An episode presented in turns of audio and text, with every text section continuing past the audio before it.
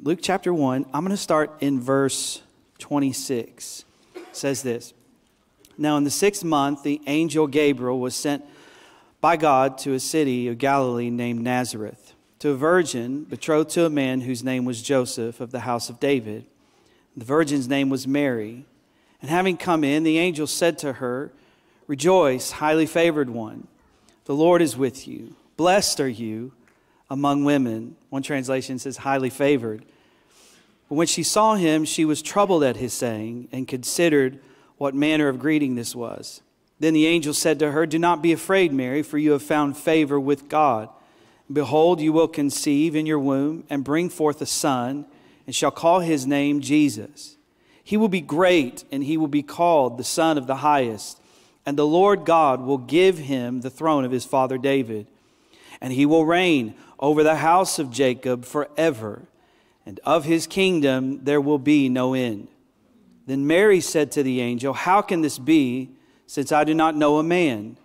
And the angel answered and said to her, The Holy Spirit will come upon you, and the power of the highest will overshadow you. Therefore, also, that Holy One who is to be born will be called the Son of God. Now, indeed, Elizabeth, who we've been talking about for the past couple of weeks, your relative has also conceived a son in her old age, and this is now the sixth month for her who was called barren.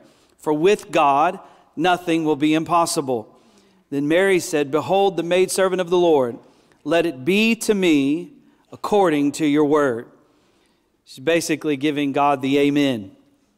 And the angel departed from her. Let's pray. Father, in Jesus' name, we thank you for your word and we ask that you would speak to us. And we pray that more and more of your nature and character would be revealed to us. We want to know more about you. We want to know how knowing you relates to us knowing even what you have called us to. And so we pray that you would speak clearly to us. Help us to see what you're trying to say. In Jesus' name, everybody said, Amen. There's a powerful verse in Micah chapter 2 where Micah the prophet hears from the Lord and he says this to the people of God. He's talking about them and he says, You, Bethlehem, though you are small among the clans of Judah, out of you will come for me one who will be ruler over Israel, whose origins are from old, from ancient times. This is powerful because this prophetic word is a declaration of the moment that we're now seeing here in Luke chapter 1, where Mary is hearing from the angel that you are going to be the one to carry this one, the ruler of Israel, from ancient times, whose origins are from old. And I have to be honest with you, when I read this story, it excites me now because I have, you know, 20 20 vision about the past. I don't always have 20 20 vision about the present, but I I think most of us in the room have a, a lot clearer vision when it comes to our past than we do our present.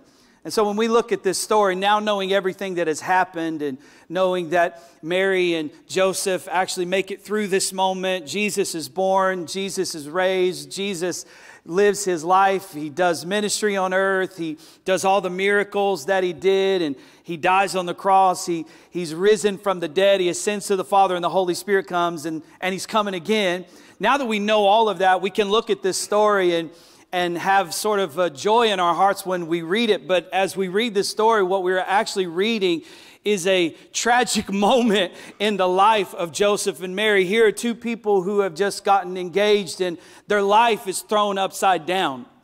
Their life is taken by God and used for something that they never even asked God for. It's one thing to be Zacharias and Elizabeth and be praying and asking God for something, and then God does what you asked Him for. But it's another thing for God to invade your life and take over your life and do something in your life you never asked Him to do. Does anybody in the room know what I'm talking about? Have you ever had God do something, you looked at God like, I didn't ask you for this? So let's be honest, even in a season that we're in right now, it feels like a, a contradictory moment. The songs are merry and bright, and the songs are happy and filled with joy, but, um, and truly for many people in this room, maybe this for you is the most wonderful time of the year. Uh, but all of us know that deep down inside, not all is merry and bright in this world. And not all feels merry and bright inside of us. I mean, to, to your children who are sitting at your house and they're watching Amazon trucks pull up and FedEx trucks pull up and UPS trucks come by and the mailman drop off packages. Everything's merry and bright for them. But anybody just want to admit everything isn't merry and bright in your bank account right now or on your credit card statement, you know? Um, and some Christmases we can feel this frustration more than others. Uh, Christmas can be a blaring reminder, not of what we have, but of what we don't have who not only who is with us, but who isn't with us. And it's a very difficult time of year for people. Mental health issues arise to greater degrees in people's lives during this time of year. And sometimes even the pressure to feel the joy of Christmas can make joy all the more difficult. It's like somebody telling you, be happy. all the music is saying, be happy. All the music is saying, you should be smiling on, on the inside, you don't feel those emotions. And it's even harder to be happy when it seems like someone is standing over your shoulder telling you to be happy. And I, I know that the good news of Christmas is not the presents and it's not the Christmas trees. And although I love all of those things, the good news of Christmas isn't that everything is good in the world. The good news of Christmas is that Emmanuel, God is with us.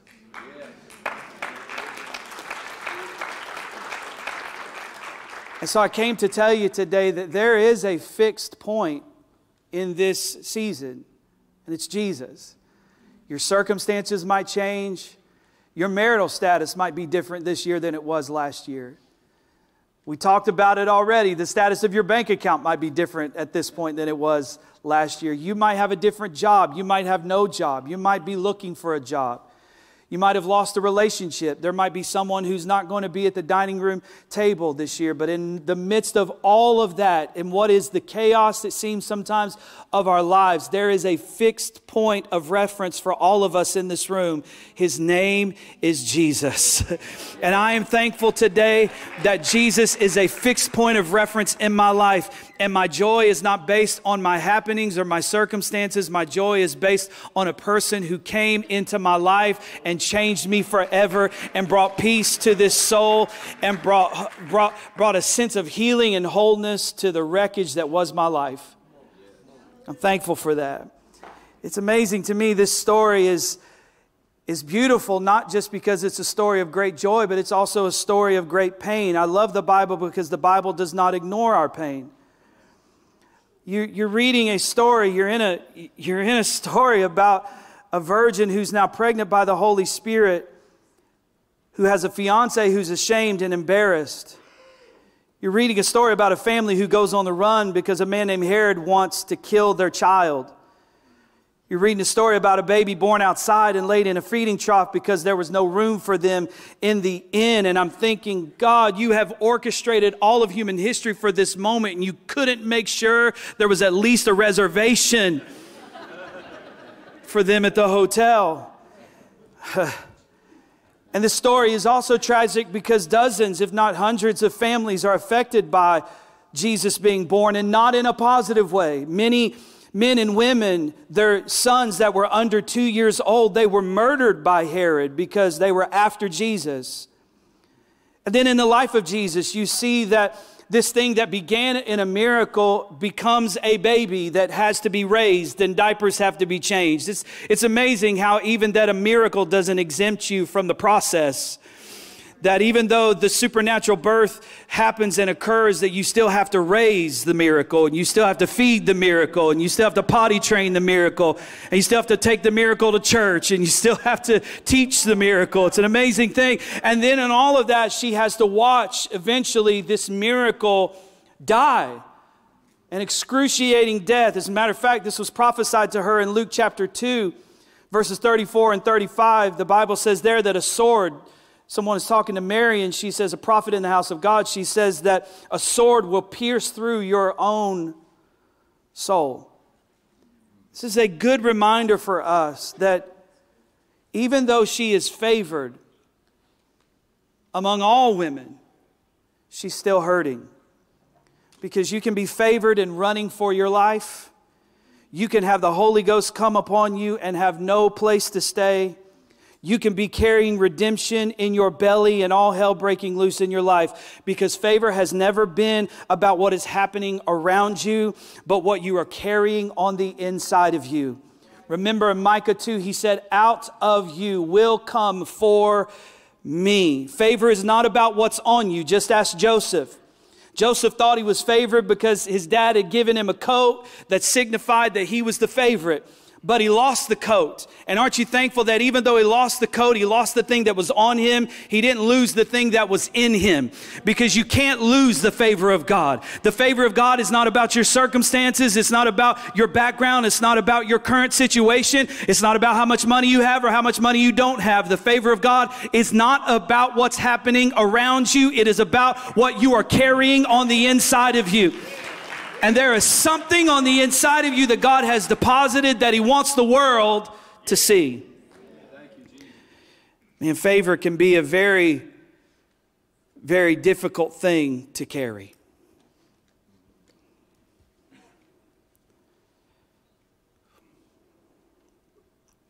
John 7 38, he writes that out of your bellies will flow rivers of living water. In 2 Timothy chapter 1 verses 6 through 7, Paul's writing his apprentice Timothy and he says to him, "Therefore I remind you," he says, "stir up the gift of God which is in you through the laying on of my hands." The Bible even talks about the anointing you have is not something that is necessarily sitting on your life, it's something that is in you. The anointing abides within you. And when God's favor comes on your life, very often it can look like the exact opposite of favor. Hey, Mary, you're blessed. Awesome. Yeah, your engagement's going to go through some turmoil. The guy you're getting ready to marry is going to assume that you've been unfaithful. And I'm going to tell him you weren't, but it's, it's going to be very difficult for him to understand. He's just going to have to trust me. Oh, and by the way, this news that I'm delivering to you, I'm only delivering it to you. I'm not going to go to your mom's house and your dad's house and explain what's going on on the inside of you to them. It'd been nice, right? If God would have been like, hey, Mary, I'm leaving here and I'm going to go tell your parents so they don't assume the worst. And it's wild how we assume that when God blesses us or He pours His favor out on us, then people will start to look at us favorably. But very often, the exact opposite happens when God pours His blessing and favor on our lives, sometimes people start to look at us with the side eye. Because God doesn't always explain what is happening in you to the people around you. And you have to have this part of you that's willing to look a little bit foolish, to be a little bit embarrassed, to, to look a little bit out of your mind, to, to look to make to maybe look a little bit like you don't know what you're doing if you're going to really serve god you're going to have to walk through moments where god is only explaining to you and not everybody else what he's put on the inside of you so you can't wait for a consensus to say yes Mary doesn't say, you know, I don't wonder how my family's going to feel about this. I wonder how Joseph's going to feel about this. She just says, if you said it, I want it. It's an amazing thing, isn't it? That this young teenage girl whose life was about to get turned upside down and the angel reveals what's happening to her, she says yes. See, Mary wasn't chosen by God just because Mary was a virgin. It was part of the process, but it wasn't the only part of the process. There were virgins everywhere. This isn't 2022.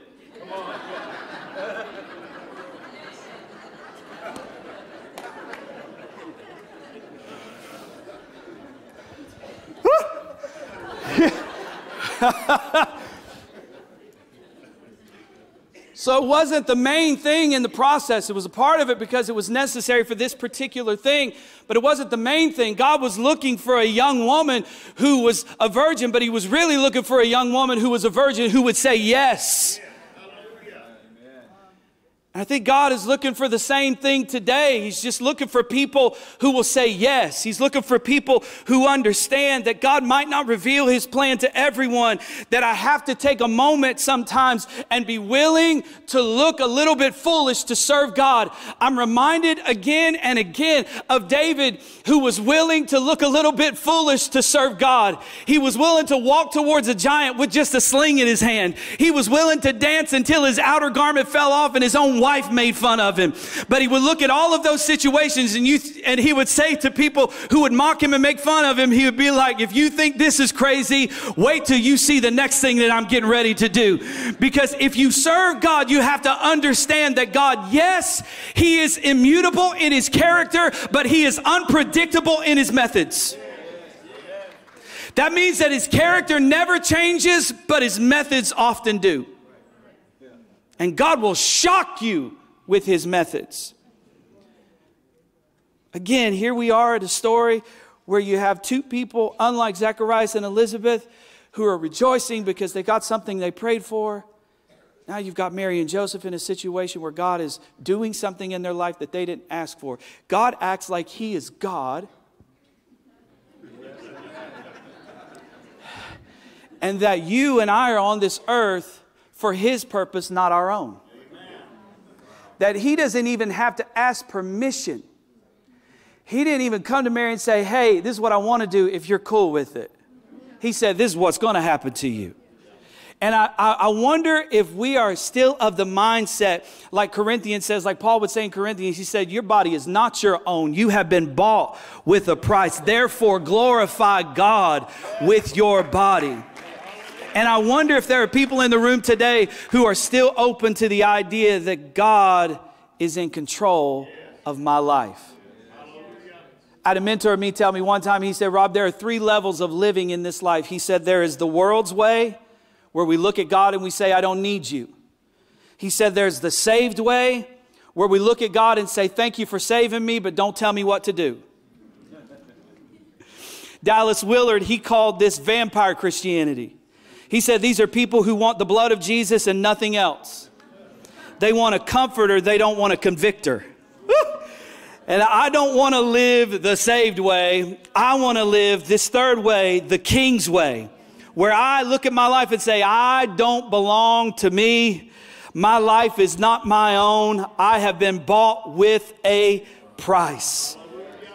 And I want to make my life open to a God who does things that are unexpected. And the way I do that is I have to become a person that lives with flexibility. Here's what I've noticed about the favor of God is that you will miss it if you marry your plan.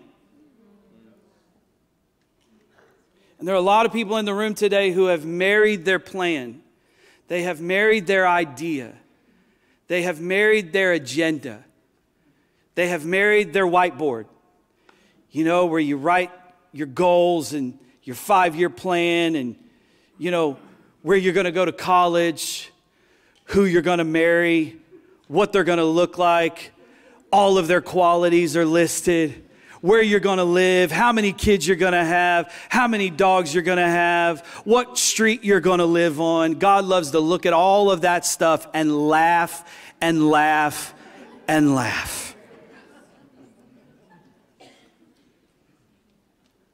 And a lot of people in the room today, you're frustrated because your plan died. When if your plan died and you're a follower of Jesus, if I were you, I would get super excited because what that means is that his plan is about to be birthed in your life. And there is nothing more that you want in your life than the plan of God. You don't want your own way. You don't want your own way.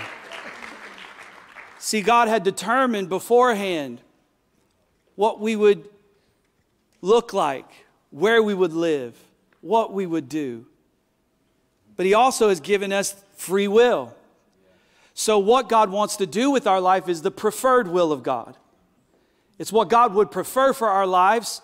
But if we choose to go a different way, we can go that way. Here's the problem, though, is you serve a God who loves you too much to let you go without frustrating the way you go. Anybody in the room know what I'm talking about? You tried to do your own thing. You tried to go your own way, but he frustrated you so much that you finally gave in and said, okay, I've had it. Whatever you want with my life. It reminds me of Samson. The Bible says that Samson was born because the people of God had cried out for a deliverer. I believe that our life is a response to somebody's cry.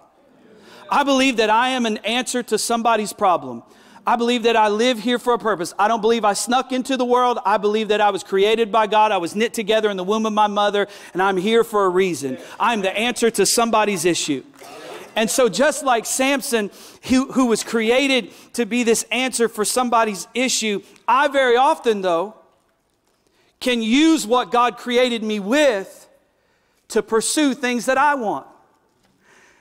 Now, God created Samson with this strength with this charm, with this natural ability to lead people, this natural ability to look at situations that would make everybody else run, and he would run into them. He's, he's a modern day fireman or a police officer. When everybody else is running away from the situation, Samson is running in.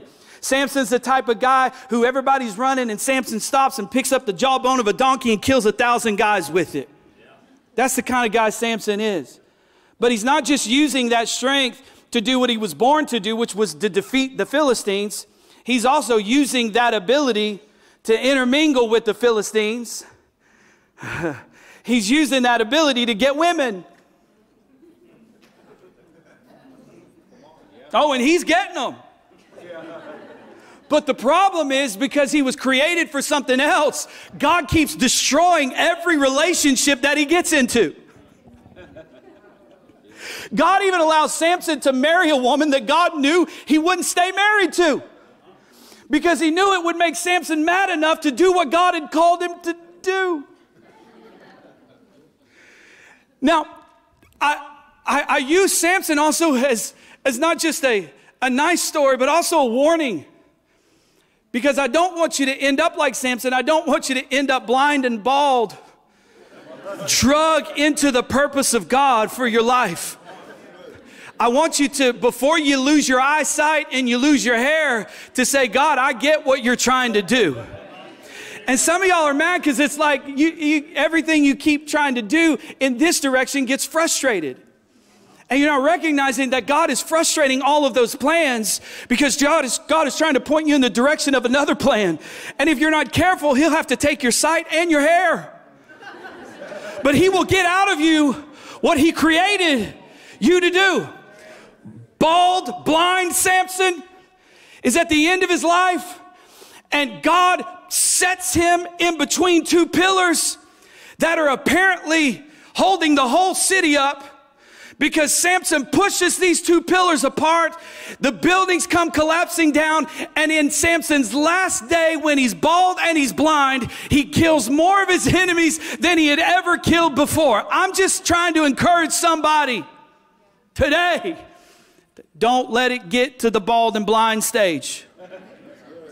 You can say yes to God today. Because I want to tell you, once He's committed to you, He's committed to you. And, and part of that commitment is that He is committed to frustrate everything that you try to do in life that's outside of Him.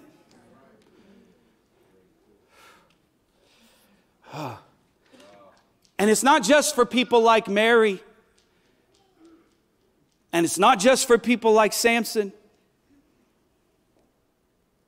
It's also for people like Cain. You can take this all the way back that once God is committed to someone, they could, they could do the worst thing humanly possible, and God still keeps his commitment. When you look at the story Cain, very often you look at the story, and after he kills Abel, we stop the story. But after he kills Abel, God comes in and he punishes him severely. He kicks him out. He tells him that he's going to be cursed, that he's going to have to work the ground the rest of his life. And so Cain is at the point where he says, Well, I might as well die because anybody that sees me in this condition is going to kill me. And God says, Not so. Even to Cain, he says, Not so. Anybody that tries to kill you, I'm going to protect you from them. And let's just say somebody happens to kill you. God says, I will punish them seven times over. And then he tells him, he says, and I have marked you so that anyone who looks at you will know that they are not to mess with you because I have marked you. I just came to tell somebody who doesn't feel like the Virgin Mary and you feel like the murderer Cain, that God also has his hand on you. That God also has marked you. That you don't have to be perfect and you can make some mistakes, but God will stick with you from the beginning all the way to the end of your story. Because once you belong to Him, you belong to Him. I love it because He said, None that you gave to me have I lost. No one can snatch them out of my hand. He said, Anybody that comes to me, I'll never turn him away. So I came to tell somebody today, you might not feel like the Virgin Mary. And I think sometimes we look at this story and we try to disqualify ourselves. We try to nitpick our life and well, God could never do that in me because I don't, I don't have those same qualifications. God could never do that in me because, man, I, I, I didn't pass the test like Joseph. Oh, man, as you look through the story and the history of our faith, what you find is God isn't looking for perfect people, He's just looking for available people. Yeah. Let me give you this thought. Mary says, How is this going to happen? Since I've never been with a man, how am I going to get pregnant? This isn't a ridiculous question to ask because she's just looking at the science of it all like this is an impossible thing. I'm not saying that you cannot do the impossible, but how is this going to happen? Because I've never been with a man. And God says, Oh, this doesn't require Joseph.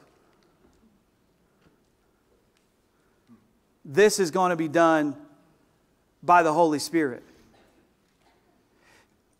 One of the things we have to understand about when the favor of God comes on our lives is not only do we need a willingness to look foolish because God doesn't reveal his plan to everyone. Sometimes he just reveals it to us in the beginning.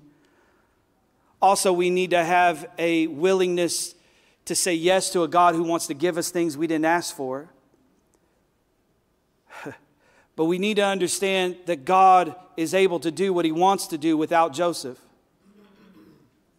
Joseph represents the thing that you think you need to do what God has called you to do. How's this going to happen?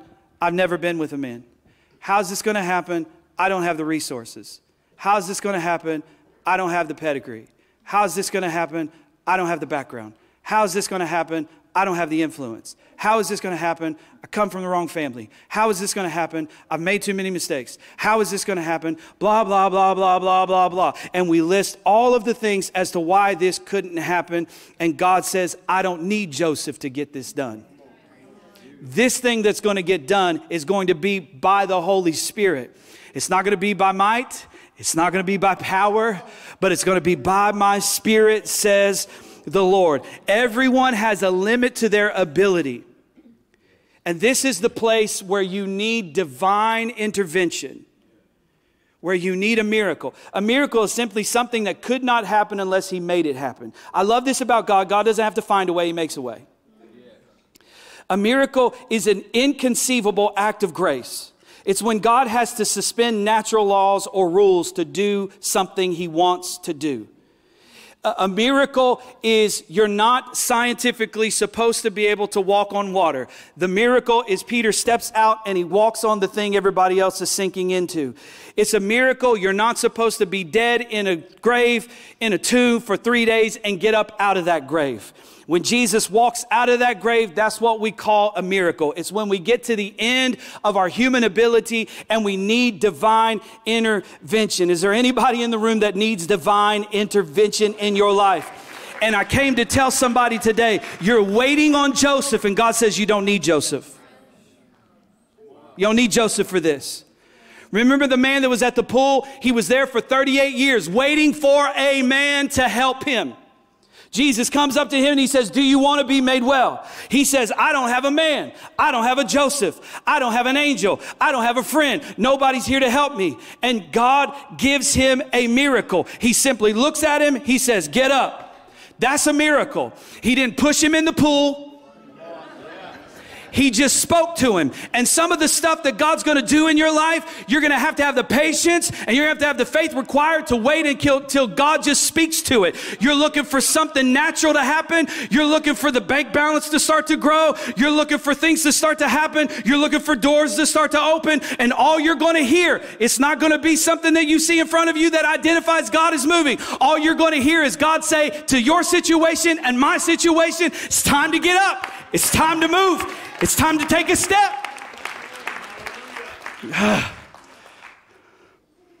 Because I don't need Joseph for this. The things that you think you need to do what I've asked you to do, you don't need them. You need a miracle. Her life is so wild. She's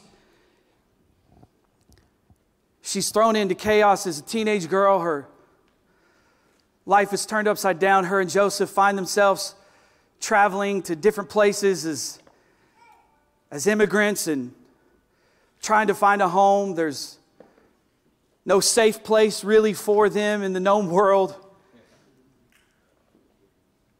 And she's faithful. And I believe Joseph was faithful through it all. You don't get to hear much about Joseph's story. Some assume that Joseph finally just got so tired of all of the rumors and all of the stuff that he finally walked away. And I'm like, there's no way he stayed through all of that and made that journey to Egypt and back to just walk away. I think that Joseph was a faithful man. I think that Joseph just died and we don't really get to hear much of his death. And they go through all of that and they remain faithful to God. Can you and I stay faithful when we're confused?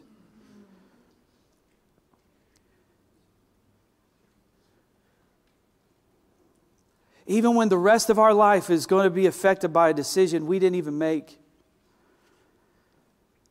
Living a life that we didn't choose, but one that chose us. Can we stay faithful? Because if you can, let me give you a verse that really encourages me in moments like this. 1 Peter 5 and 10, it says, After you have suffered a little while, the God of all grace, who has called you to his eternal glory in Christ, will himself restore, confirm, strengthen, and establish you.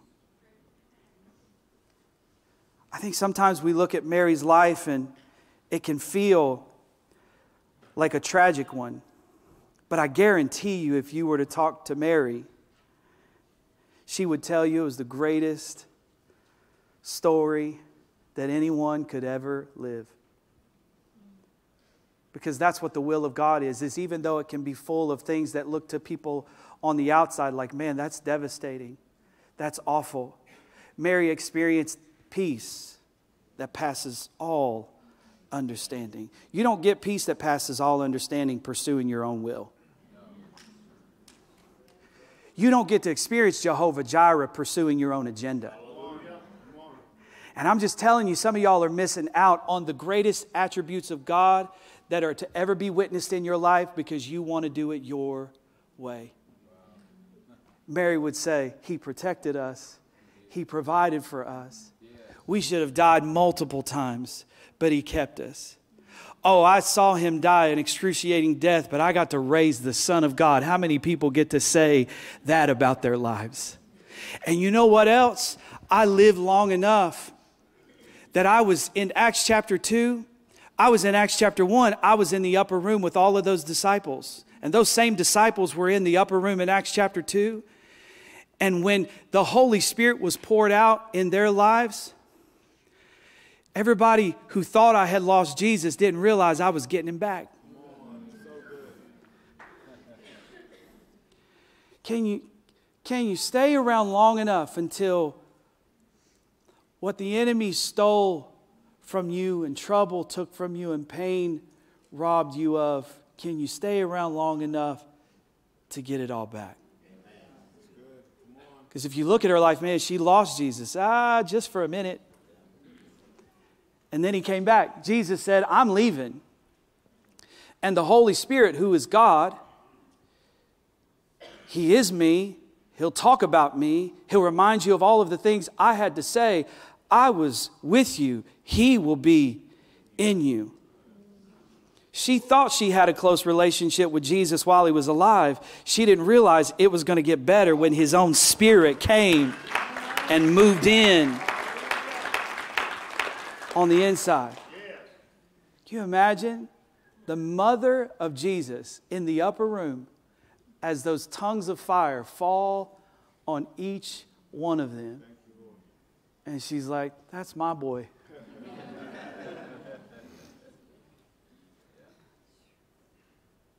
If you can hang out long enough, you'll see the return. The Bible says Jesus Himself will restore to you.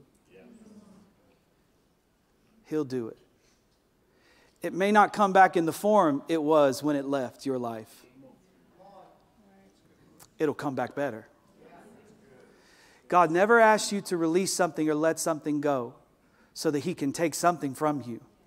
The only reason he's asking you to let something go is so that he can give something better to you. 2 Corinthians 6, 8 through 10 is a really cool portion of scripture.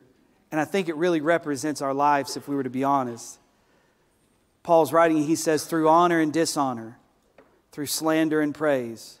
We are treated as impostors and yet are true, as unknown and yet well known, as dying and behold we live, as punished and yet not killed as sorrowful yet always rejoicing, as poor yet making many rich, as having nothing yet possessing everything.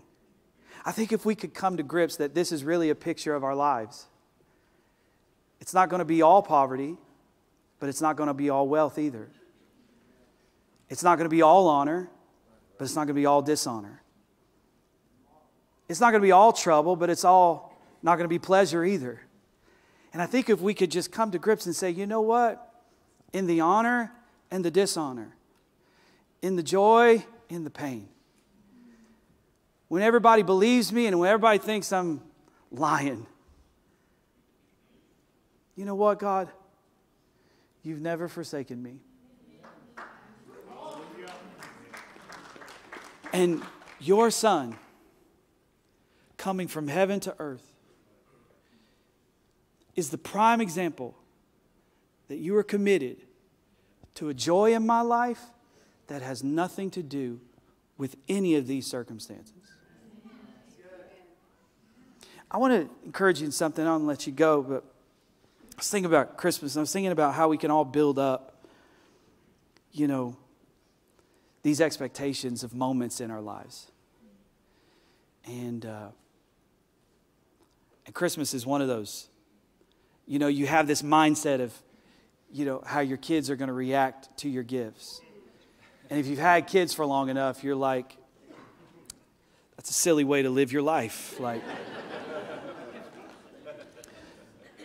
because it's been weird. I've, I've bought things for my kids and I thought, man, that's the thing they're going to go crazy over. And then the other thing that I didn't think they would even care about, they lost their mind and they were super excited about. And then there have been years where I bought them stuff and I thought, man, they should have been a lot more grateful for that. That, that hurt. That gift hurt me to give. And then sometimes you get together as families and you have these expectations, you know. It's going to be enough mashed potatoes for everybody, but there never seems to be enough mashed potatoes. Everybody's going to get along, right? And nobody's going to talk about politics and, you know, but I think if we would lower our expectations of our friends and our family and increase our expectation of Jesus, we could have a Christmas like no other. And if my life is rooted in Christ, then when I get to Christmas dinner and someone wants to talk about this or talk about that and things become divisive and and I'm tempted to jump in the middle of all of that and say what I have to say. I don't have to because I have nothing to prove. See, this is the joy of Jesus is that because he was someone, I'm free to be nobody. Because he's accomplished so much, I don't have to accomplish anything. Nothing to prove. And so many of you go, you, you go to your, your holiday situations and, and, and you, you, some of you don't because you have nothing to show for your past year. You don't want to go and be like, when are y'all going to have a baby? When are y'all going to get married? When are you going to do this? When are you going to move? Where are you living now? What's your job? Where did you go to college? Are you graduated? Did you get this? Did you? And all of those expectations. And, and if you're a Christian, you can go into all of that and know, I don't have to prove anything to any aunts and uncles or anybody.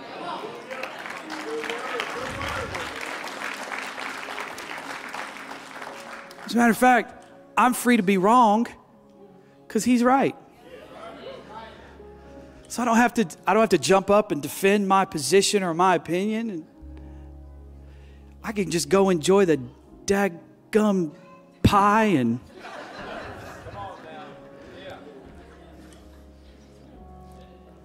open that wonderful gift of Brut cologne from some random family member, some socks.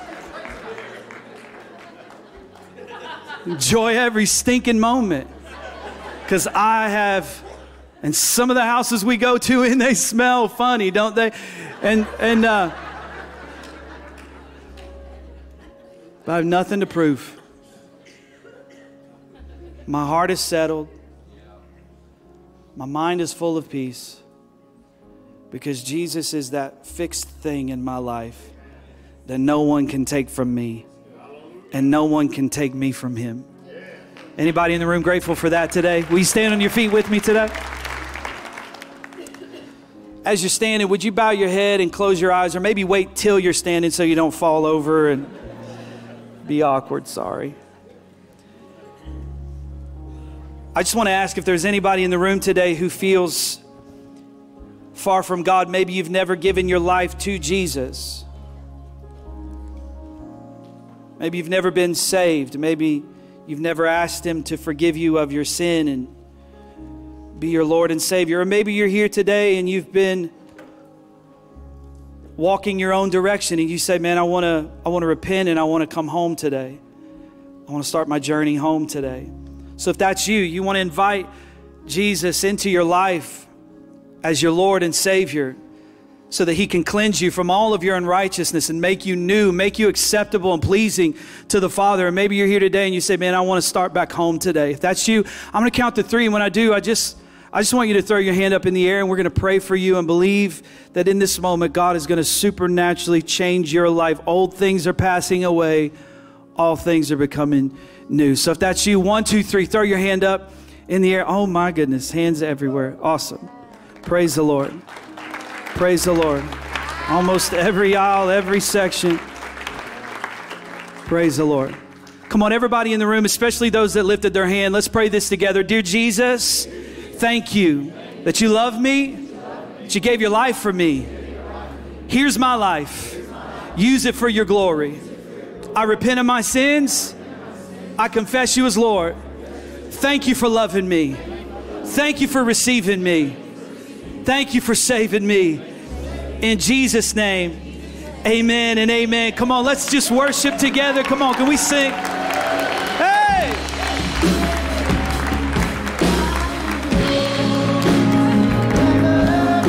Come on, throw your hands up in the air and sing it out loud.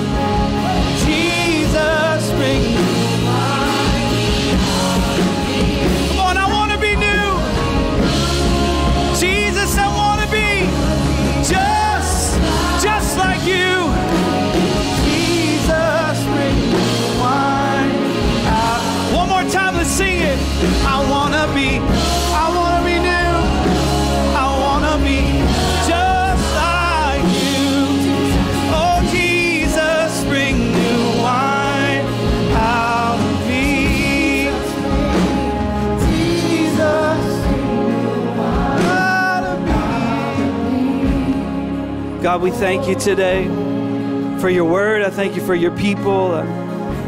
I pray that I pray that we would consistently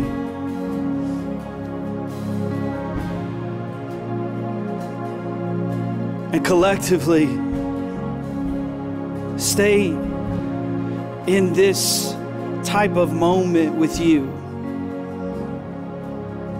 The enemy wants to break us out of this as if this can't be the everyday experience of our life, but help us to live in your presence because in your presence there's fullness of joy. At your right hand there are pleasures forevermore. Can live without a lot of things, but it cannot live without your presence. So help us to stay in this mindset as we walk through the rest of this year and into next year.